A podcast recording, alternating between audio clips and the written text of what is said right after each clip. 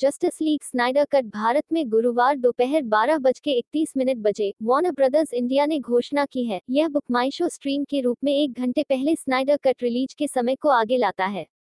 Jack Snyder की Justice League पर उपलब्ध होगा। मूल रूप से एक बज के इकतीस मिनट भारतीय मानक समय बजे इसकी घोषणा की थी। दिन के समय की बचत के परिवर्तनों के कारण यह परिवर्तन सबसे अधिक संभावना है। पिछले रविवार को अमेरिका में घड़ियाँ एक घंटे आगे बढ़ी।